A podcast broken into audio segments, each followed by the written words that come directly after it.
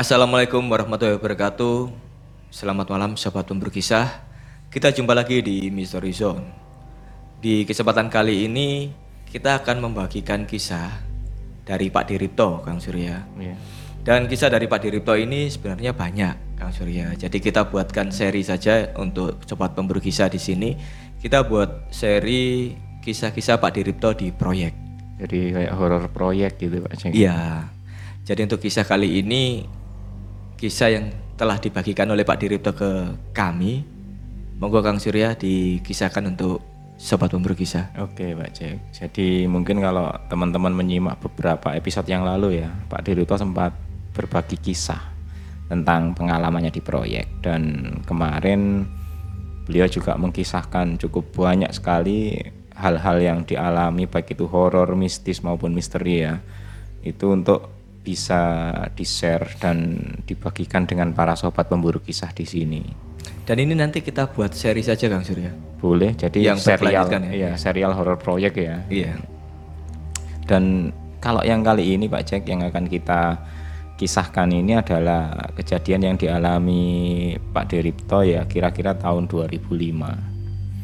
Nah, memang sih Pak Deripto ini kan selain sebagai pernah jadi kuli, pernah jadi tukang, bahkan juga ikut dengan beberapa proyek-proyek besar ya. Dan pengalaman yang tahun 2005 ini kebetulan dia itu ikut tim di salah satu proyek yang ya lumayan lah. Tapi kendalanya waktu itu adalah proyek itu sempat mangkrak. Ya karena mungkin eh, entah pendanaan atau gimana ya kurang tahu ya.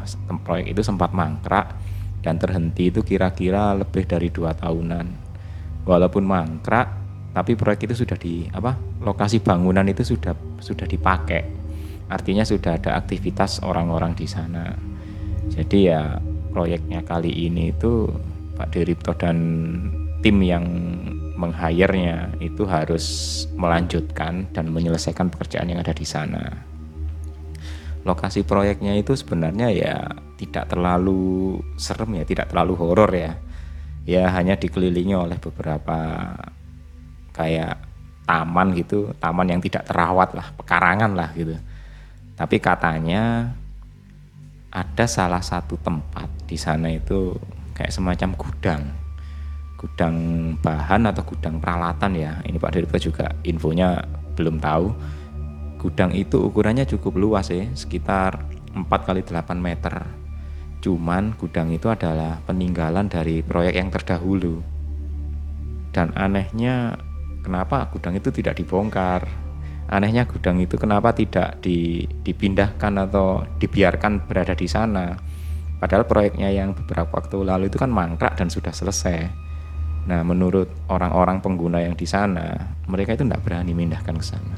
Karena gudangnya itu angker katanya Pak Cek. Gudangnya angker dan ketika hendak dipindahkan itu juga ya beberapa orang yang memindahkan itu ya mengalami gangguan termasuk ketika katanya itu dipasangi lampu penerangan pun di gudang itu ya sering padam dengan sendirinya. Akhirnya orang-orang menganggap tempat itu angker, jadi ya mereka bercerita kepada uh, pengguna apa uh, proyek yang baru ini bahwa para pengguna di sana sebenarnya sudah tahu kalau gudang itu angker. Nah, bosnya Pak Diripto ini kan apa ya tipikal orang yang ya mungkin percaya hal begituan tapi tapi tidak terlalu takut lah. Dia itu mikirnya ya mau nggak mau pekerjaan harus selesai.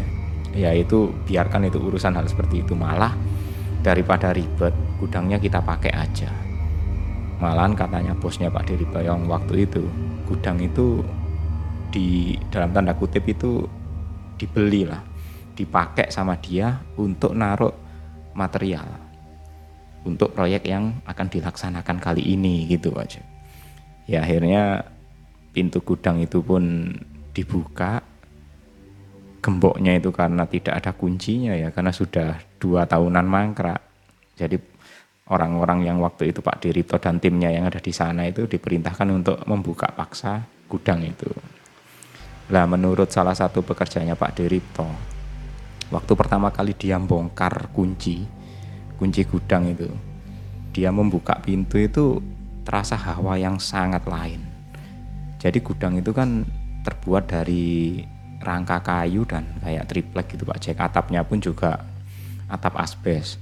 Anehnya ketika dibuka itu kondisinya itu dingin banget seperti di dalam ruangan gudang itu kayak ada AC-nya gitu menurut penuturan tukangnya. Padahal di dalam itu kering dan di sana itu ya kondisinya kotor berdebu. Eh, barang-barang yang katanya dulu ditinggalkan di sana ternyata sudah tidak ada. Ya mungkin sudah diambil oleh proyek orang-orang proyek yang lama sudah diamankan. Jadi hanya tinggal ya beberapa sampah-sampah material lah yang ada. Nah Pak Deripto ini kan mungkin ini sekitar cerita ya Pak Deripto ini punya salah satu tukang. Ya usianya sih mungkin lebih senior dari Pak Deripto tukangnya ini tukang finishing khusus ngecat-ngecat katanya. Walaupun usianya lebih senior dari Pak Deripto tapi tukang ini lebih dituakan. Nah panggilannya itu Mbah Rejo. Mbah Rejo ini memang menurut Pak Deripto salah satu tukang yang paling diandalkan dia. Baik itu diandalkan ketika pekerjaan finishing kayak ngecat-ngecat gitu dan juga diandalkan dalam hal-hal lain nah Pak Deripto sempat komunikasi sama tukang seniornya ini. Walaupun usianya paling terpaut 5-10 tahun ya. Tapi semua orang termasuk Pak Derito yang ada di proyek itu mesti manggil dia itu Mbah. Mbah kira-kira bos itu pakai gudang ini aman nggak Mbah? Nah Mbah Rejo itu katanya sih orangnya itu cool banget gitu nggak nggak banyak ekspresi. Jarang tertawa jarang marah jarang senyum. Dia ngomongnya cuma datar aja. Ya pakai aja ndak apa-apa cuman hati-hati bos paling hanya butuh tempat ini buat nyimpen daripada kita bikin tempat-tempat baru, bangun tempat baru butuh waktu lama. Ya sudah material taruh di sana aja. Ya insya Allah aman katanya Mbah Rejo seperti itu. Ya karena sudah ada jaminan dari orang kepercayaannya. Pak Diripto dan tukang-tukang pun ya sepakat gudang itu dijadikan tempat material. Nah, proyek pun dimulai. Ya istilahnya sudah persiapan e, melanjutkan proyek yang dulunya mangkrak dan orang-orang sudah mulai naruh barang-barang di sana. Nah, kejadian itu mulai dirasakan itu oleh salah satu pekerja yang ada di sana, Pak Cek. Pekerja ini kebetulan kalau malam itu dia juga ditugasi untuk menjaga lokasi proyek karena kan proyek kan kebetulan di awal-awal nggak sampai malam ya. Jadi dia ini berjaga di sana dengan ditemani satu orang lain. Dia jaga bagian gudang, sementara satu orang lain lagi jaga area proyek. Nah, ketika malam itu dia itu sempat mendengar suara tokek berbunyi di dalam gudang. Dan memang benar, kata orang-orang itu, orang-orang yang pengguna gedung ya, yang sudah mangkrak itu, memang cerita di situ itu ada tokek dan itu bunyinya itu mesti jam sekian, jam sekian, jam sekian. Dan ternyata benar, bunyi jam sekian. Tapi ketika dicari pasti tidak akan ketemu. Padahal gudang itu sudah dibersihkan, sudah benar-benar debu-debu dan semua sisa bekas-bekas proyek diambil dan dikeluarkan dari sana. Bahkan atapnya juga dibenerin yang bocor-bocor. Memang tidak ada. Tidak ada binatang satupun paling ya ada apa kayak semut dan lain sebagainya. Tapi di situ terdengar ada suara tokek dari dalam. Itu yang memang dari dulu itu bagi orang-orang itu konon katanya gudang itu dihuni sosok yang berbentuk seperti binatang itu. Nah, ketika mendengar suara itu, si apa? Si penjaga ini, si tukang yang sekaligus penjaga ini kan penasaran dia. Apa bener sih? Nah, jadi dia itu ada kayak rasa ingin membuktikan. Akhirnya dengan bawa kunci, dia itu ngecek ke dalam gudang. Di gudang kayaknya baru dibersihkan kok ada tokek di dalam? Masa tokek itu sembunyi di apa di bagian bawah bangunan gitu. Dia mikir sambil buka pintu nyalakan lampu gudang dia. Ya di gudang itu sebenarnya sepi-sepi aja. Ketika dia buka pintu itu suara tokeknya langsung berhenti memang. Tapi ada satu hal yang dia itu merasa curiga. Jadi di proyek itu kan habis beli beberapa karung sak semen Mbak Jack. Kebetulan semennya itu bukan bukan hanya semen yang apa semen yang sak warna coklat yang biasa kita lihat. Ada juga semen yang semen instan itu biasanya kan saknya warnanya putih. Semen instan itu yang tanpa dicampur pasir lagi. Jadi dia sudah tinggal nambahin air bisa untuk masang bata gitu. ada satu karung sak semen itu yang terjatuh. Dan si tukang atau penjaga ini mesti berpikir, jangan-jangan ini ada orang mau nyuri. Tapi ketika dia buka pintu gudang, orang itu sembunyi gitu. Dia mulai masuk ke dalam gudang sambil bawa pentungan, sambil bawa senter. Dia mau manggil temannya yang jaga di apa di area proyek kayaknya kelamaan. Takut nanti ini si maling keburu lari karena dia lihat betul bahwa posisi sak itu sudah apa jatuh dan posisinya dekat dengan pintu ketika dibuka. Jadi kan anggapannya ini maling ini sudah mau lolos, sudah mau lari gitu. Mungkin dia berpikirnya si maling masih sembunyi di dalam, dia terus mencari. Dengan senter dia itu melihat beberapa sudut-sudut ruangan yang tidak terjangkau oleh lampu penerangan. Ya kondisinya sepi, di balik papan-papan triplek dikira ada orang sembunyi juga nggak ada. Dan ketika dia mau balik, manggil temannya, karung sak semen itu sudah pindah. Pindahnya itu ya di tengah gudang gitu. Jadi seolah-olah mendekati dia. Nah, si tukang ini kan makin penasaran ini ini siapa yang mindahkan ini? Apakah orang ini benar-benar ngerjai dia atau mungkin temannya ini yang ngerjai dia? Dia mikirnya gitu. Akhirnya ya sudahlah, dia mematikan senternya karena karung sak itu posisinya tepat di bawah lampu, sak semen yang warna putih itu. Ya dia sambil menyembunyikan pentungannya, menyembunyikan senternya, maksudnya itu karung semen itu dipindahkan, dia angkat, dia taruh kembali ke tempatnya gitu. Ketika dia mau pegang karung itu tiba-tiba berdiri. Berdiri dan kemudian semakin mulur panjang kayak tubuhnya itu dia itu berbentuk seperti tubuh. Tubuh itu ya semacam pocong gitulah. Dan berdiri membelakangi dia.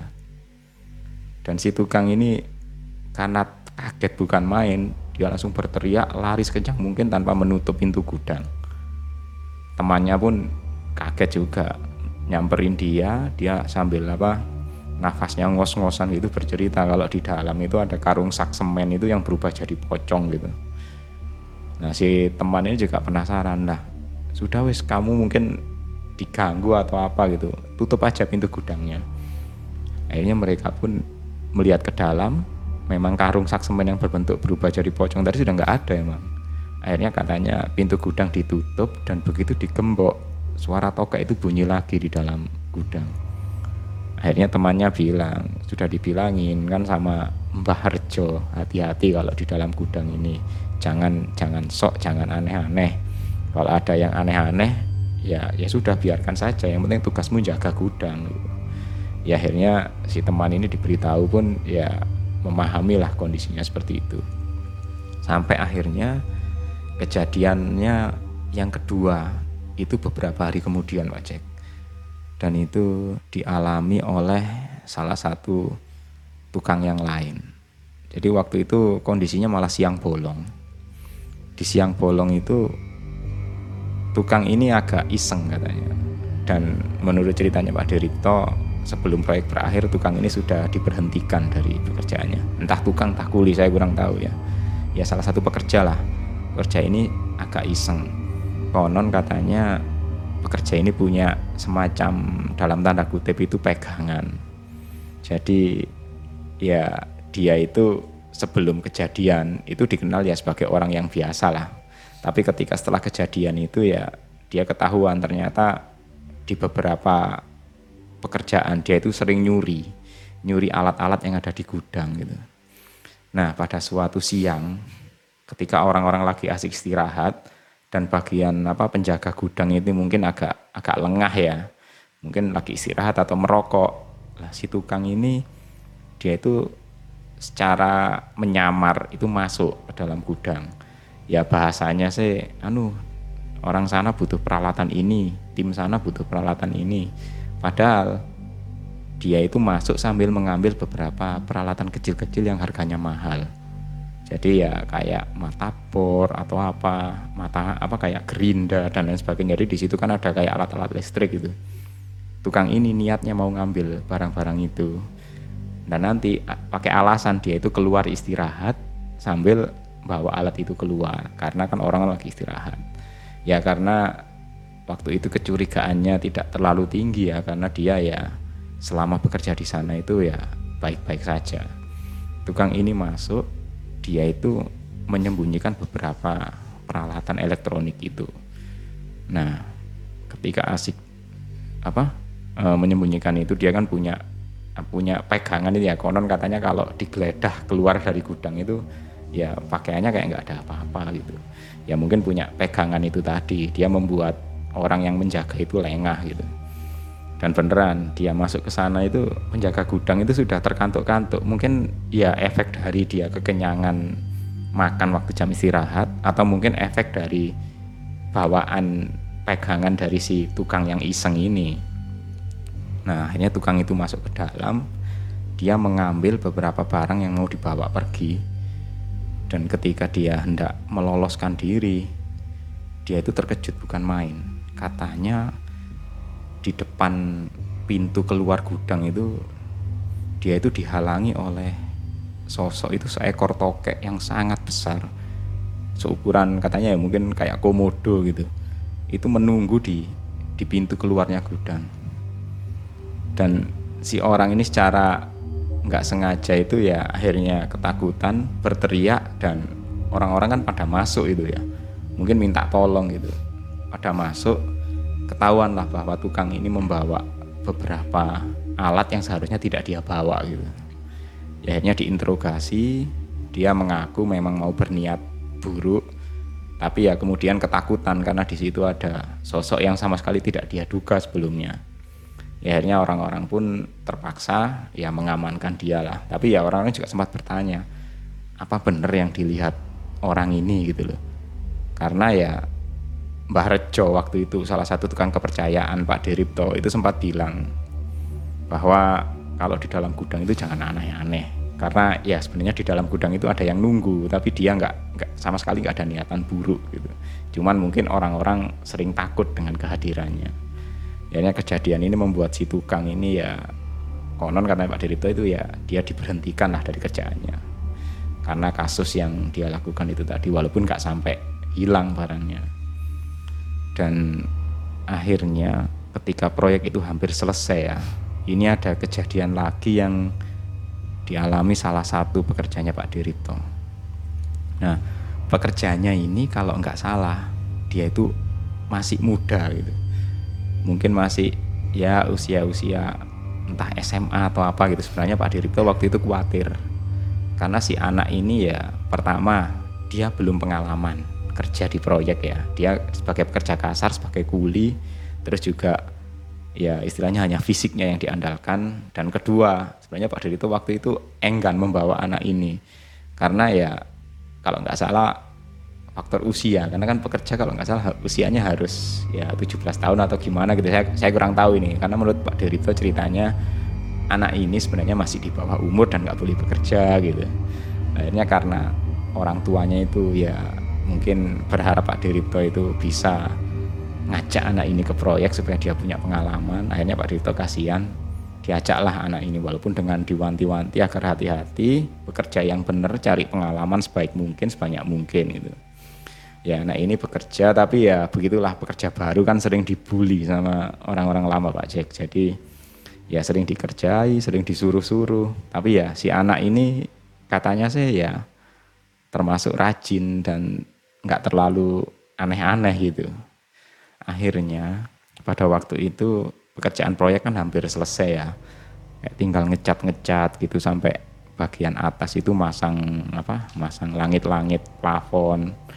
Nah itu si anak ini kebetulan di, diminta untuk ngambil barang itu di dalam gudang.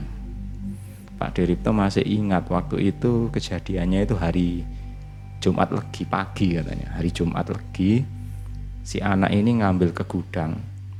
Dia itu nggak keluar keluar kok lama banget. Akhirnya kan dimarahi kan sama tukang yang nyuruh dia. Oh cepet woi. Mana itu alatnya? Ini butuh ini di lantai atas ini karena masang masang atapnya lantai dua jadi ya tinggi banget. Akhirnya si anak ini keluar sambil membawa peralatan yang dimaksud. Ya dia mungkin cepet-cepetan naik ya. Itu sudah dimarahi itu sama orang-orang yang di atas itu lama banget ini sampai nunggu lama. Lain kali paham nggak alat yang dicari itu apa gitu. Sempat di, dimarahi dia. Akhirnya dia naik tinggi banget. Nah dia ini masih ingat kenapa sih dia alasannya kok lama nggak keluar keluar gitu. Dia di gudang itu sudah nemu sebenarnya tadi. Barang yang dicari alat yang dicari itu sudah nemu. Tapi ketika dia hendak keluar dia itu nggak sengaja itu melihat seekor tokek itu terjepit. Terjepit kayak papan-papan triplek yang disandarkan gitu. Awalnya dia mengira ini tokek memang bersembunyi atau memang ada di sela-sela triplek sih. Tapi kok kayaknya ada orang datang dia kok gak lari gitu loh. Malah kelihatannya diem dan kesulitan untuk lari. Oh ternyata dia tertindih salah satu papan triplek. Nah si anak ini dengan mungkin rasa iba rasa kasihan ya dibantulah papan triplek itu diangkat di satu demi satu supaya tokek ini bisa lari bisa pergi ya bisa lolos akhirnya si tokek pun ngacir lolos anak ini terpaksa menata kembali papan-papan triplek tadi sampai akhirnya dia terlalu lama di gudang dimarahi sama orang-orang yang ada di atas. Nah, akhirnya dia naik sampai ke lantai atas, tepat di bawahnya langit-langitnya lantai dua. Jadi ya seperti ya cukup tinggi lah, mungkin seperti di lantai tiga lah waktu itu ya. Dia di sana ya kira-kira ketinggian hampir 10 meter itu Pak Jack. Dia naik ke apa? Eh, kayak eh, papan-papan besi buatan itu scaffolding itu dia naik dan baru saja memberikan alat yang dimaksud. Dia kan dimaki-maki sama tukang-tukang ya karena kelamaan. Setelah alat itu diserahkan semua, baru selesai, entah apa yang terjadi, dia itu terpeleset. Terpeleset jatuh dari ketinggian seperti itu. Jatuh itu langsung menimpa ke kayak apa ya bekas bongkaran di bawah. Di bawah itu kan kayak ada batu, bata dan material-material proyek yang memang kondisinya ya berantakan lah. Dia jatuh ke sana dengan tubuh. Kalau nggak salah itu bagian punggung dan kepala yang jatuh duluan. Buah kaget semua orang-orang. Wah berlarian semua. Debu berterbangan di situ mungkin karena dia jatuhnya terlalu keras ya hanya ada teriakan orang-orang yang apa yang kaget melihat dia jatuh. Wah lu jatuh jatuh jatuh. Kaget semua lah Pak Diripto ini langsung hatinya deg-degan bukan main. Karena dia dalam tanda kutip kan dititipi si anak ini sama orang tuanya supaya kerja di proyek ya. Waduh si anak malah jatuh. Kaget dia Pak Diripto. Lari dia segera ke sana. Mbah Rejo pun sempat sempat kaget. Jadi dia sempat berlari duluan dan melihat kondisi si anak itu. Karena Mbah Rejo ini kagetnya bukan hanya kaget melihat anak itu jatuh. Karena dia melihat hal lain katanya. Si anak jatuh mereka semua berlarian nolong. Dan si anak ini dia itu anehnya ketika jatuh dengan kondisi seperti itu nggak ada luka sama sekali Pak Jack malah dia itu duduk sambil kayak terbengong-bengong gitu. Ini tadi jatuh itu kok aku seperti ada yang orang menerima tubuhku katanya gitu. Tapi dia belum belum sadar sepenuhnya walaupun walaupun sudah apa kondisinya normal ya. Tapi dia itu kayak menoleh noleh kiri ke apa ke kiri ke kanan ke depan ke belakang itu nyari orang yang tadi e, menerima tubuhnya. Jadi dia itu mengaku ada orang yang ketika dia jatuh, itu orang itu sudah siap ada di bawah dan menerima tubuhnya itu tepat di bawah sebelum dia menghantam batu-batu material proyek. Dan menurut orang-orang kesaksiannya malah beda. Dia ini jatuh langsung menimpa batuan-batuan bongkaran proyek itu sampai debunya berterbangan semua. Ya karena perdebatan itu dan orang-orang merasa itu bukan suatu hal yang perlu untuk didebatkan ya yang penting ini anak selamat dia hanya disuruh istirahat dikasih minum Mbah Rejo nyamperin dia ketika nyamperin ya mungkin orang-orang bertanya kamu enggak apa-apa kamu tadi kok bisa jatuh? Paling pertanyaannya kan seperti itu. Setelah orang-orang pergi Mbah Rejo malah pertanyaannya beda. Dia cuma ngomong apa yang kamu lakukan di gudang tadi? Mbah Rejo hanya tanya itu. Akhirnya si bocah ini cerita bahwa di gudang dia tadi ya nyari alat ketemu tokek yang ada di dalam dia terjepit kayak material triplek gitu. Dia bantu ngangkati triplek supaya tokek itu keluar dan kemudian menatanya lagi. Ya Mbah Reja cuman ngangguk-ngangguk aja sambil ya sambil bilang ya itu tokeknya tadi yang dalam tanda kutip itu nampani. Nampani itu kayak menerima kamu di bawah. Ya si anak ini antara percaya nggak percaya dia kok jatuh. Tadi ada yang kayak ada tangan yang nerima tubuhnya gitu. Dan apalagi Mbah Rejo bilang lain kali hati-hati ya. Kalau kerja jangan melamun, jangan aneh-aneh, dan kalau masuk gudang ya jangan aneh-aneh. Gitu. Ya akhirnya Pak Derito pun ketika mendengar cerita si anak dan juga mendengar cerita Mbah Rejo itu ya dia memang memaklumi lah. Akhirnya dia bertanya pada Mbah Rejo, sebenarnya ada apa sih Mbah di gudang itu Mbah? Mbah Rejo akhirnya bilang, ya dulu kayaknya ini di proyek sebelumnya yang dulu sempat mangkrak si apa si penjaga proyek ini entah bagian yang jaga proyek entah bagian gudang entah memang apa PT yang memenangkan proyek itu dia itu sengaja masang penjaga penjaga supaya proyeknya itu aman. Dan kebetulan posisi penjaga proyek yang gaib itu tadi dia taruh di posisi gudang karena di gudang itu banyak alat-alat yang berharga mahal dan alat-alat itu kan khawatir juga dicuri atau hilang ya. Jadi yang terdahulu proyek terdahulu itu naruh sosok penjaga yang ditaruh di dalam gudang. Dan ketika proyeknya mangkrak akhirnya yang dulu itu meninggalkan proyek kan. Dan beberapa alat dan termasuk penjaga gaib itu tertinggal di situ. Dan ketika giliran kita yang ada di sini ya dia mungkin menganggap kita ini ya ya orang baru bisa diterima kalau kita nggak berulah. Tapi kalau kita berulah ya mungkin kita dapat masalah. Ya Mbah Rejo hanya menjelaskan sekilas seperti itu aja. Ya akhirnya Pak Diripto pun ya merasa memang harus berhati-hati lah kita bekerja ataupun beraktivitas itu memang harus hati-hati dan banyak-banyak berdoa lah. Jadi Pak Derita itu sebenarnya banyak cerita pengalaman yang dia alami, hal-hal yang dialami di proyek, baik itu ketika di proyek itu sudah ada yang nunggu di lokasi proyek penunggu, jadi dia harus berhadapan dengan hal-hal seperti itu. Mungkin di serial-serial berikutnya lah iya. akan kita bagikan buat para pemburu kisah, Pak Jack. Iya, terima kasih Pak Derito telah berbagi kisah dengan kami dan sobat pemburu kisah. Dan informasi sedikit ya Kang Surya ya, nanti hmm. kita akan buat serial ini ya, cerita-cerita horor di proyek ini. Hmm. Ya, jadi ditunggu aja ya untuk sobat pemburu kisah. Dan untuk sobat pemburu kisah, terima kasih juga telah menyimak kisah hari ini. Jangan lupa untuk like, subscribe, serta tinggalkan komentar di bawah. Dan ikuti terus kisah-kisah kami selanjutnya. Assalamualaikum warahmatullahi wabarakatuh. Bye-bye.